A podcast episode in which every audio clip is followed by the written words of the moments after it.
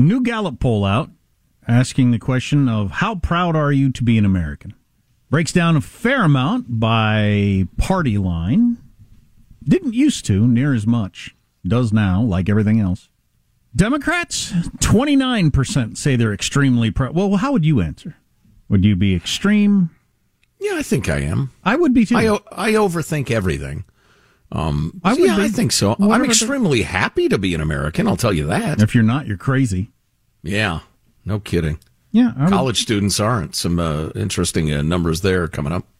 because you got extremely proud, very proud. I'd, I'd be extremely. I really would. Gallup poll released this week showed 29% of Democrats are extremely proud to be an American compared to 60% of Republicans. Exactly, more or less double. Yeah. Party identification, huge there. That gap has been particularly pronounced since 2018, with more than twice as many Republicans as Democrats saying they're extremely proud. It used to be pretty close together for many, many, many years, about the mm-hmm. same amount. Republicans are also twice as likely as independents to express the highest degree of pride. So Democrats and independents are way below Republicans on that. Hi, you want to attribute anything to that or read into that at all before I move on? Uh, yeah, I, I think it's what we were describing earlier a systematic effort to teach uh, young people that this country is awful.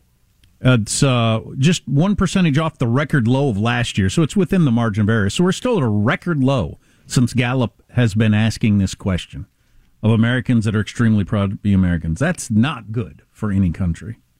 Um, for instance, you go back to January 2001, that's pre 9 11, so you can't put it on 9 11 rallying around the flag stuff. Mm-hmm. 55% of U.S. adults overall were extremely proud to be an American. And I'm sorry, what's the overall number now? It's dropped down to 39%. Wow. That's a pretty big drop.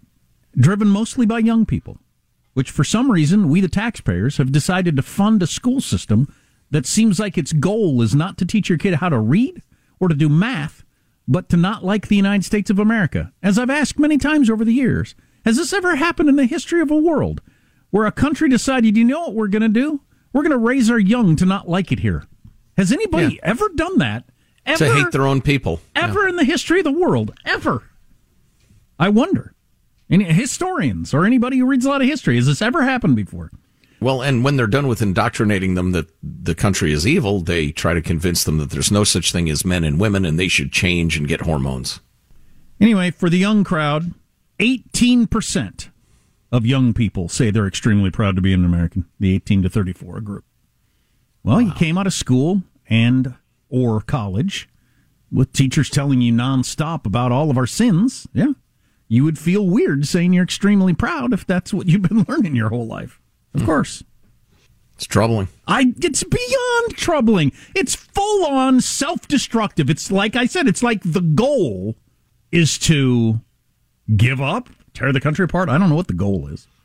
Well, the goal is to essentially tear down the country as it exists now and rebuild it in a Marxist uh, image, these neo Marxists. And on that topic, Brad Polumbo had this piece in the New York Post where he points out the average college student graduates with nearly $30,000 in debt. But if a stunning new poll is anything to go by, students shell out all those tuition dollars just to finish remarkably misinformed.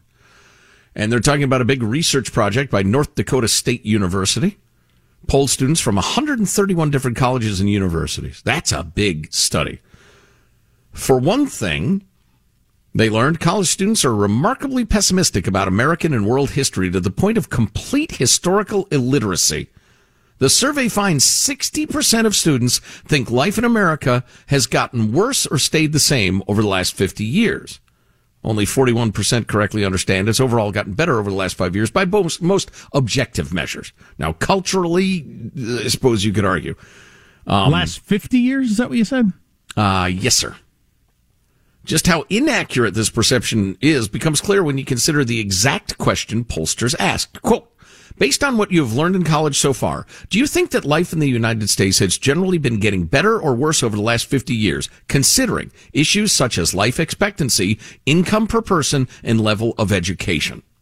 Okay, see, I was I was going to say I'm not sure how I would answer that question, but when you gave me the categories, well then clearly yes. Yeah, it's indisputable, yes. 60% think life in America has gotten worse or stayed the same. Now let's look at the very metrics they asked specifically about. In 1973, 50 years ago, U.S. life expectancy was 71.4 years. In 2020, it was 77.3 years, almost another six years of life. By any objective measure, that's a huge improvement. Let's turn to average income per person has significantly improved. To accurately compare, we have to account for inflation. When we do that, we see income per person in the in America rose from 28 grand to 66 grand over the last 50 years. More than doubled. That's adjusted for inflation? Yes, sir but not including, because nobody does yet, government transfers. Someday we got to come Maybe. up with a way to start fa- factoring that into everything.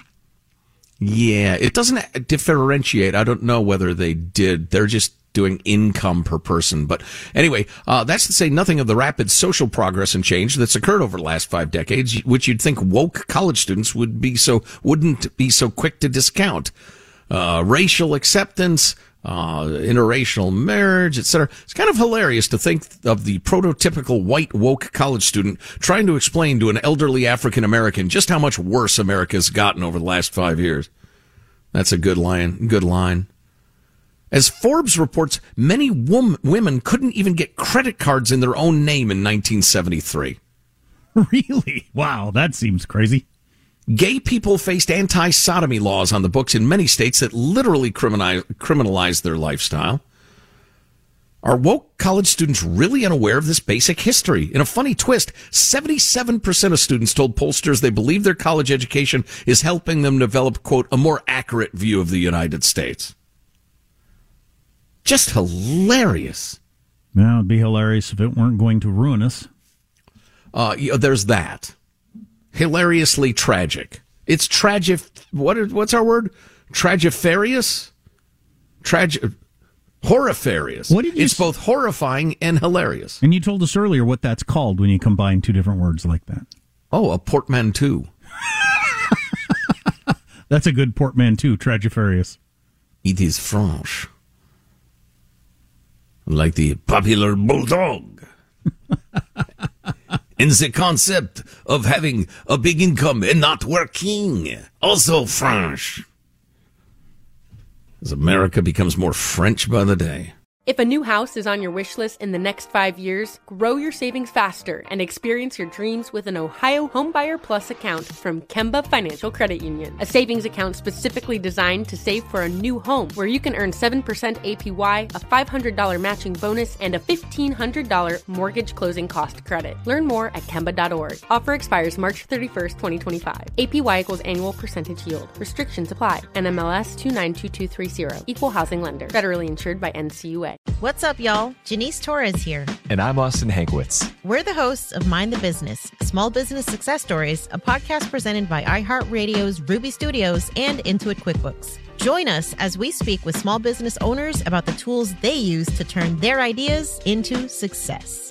From finding that initial spark of entrepreneurship to organizing payments and invoices, we've got you covered. So follow and listen to Mind the Business Small Business Success Stories on the iHeartRadio app or wherever you get your podcasts. This message comes from Viking, committed to exploring the world in comfort.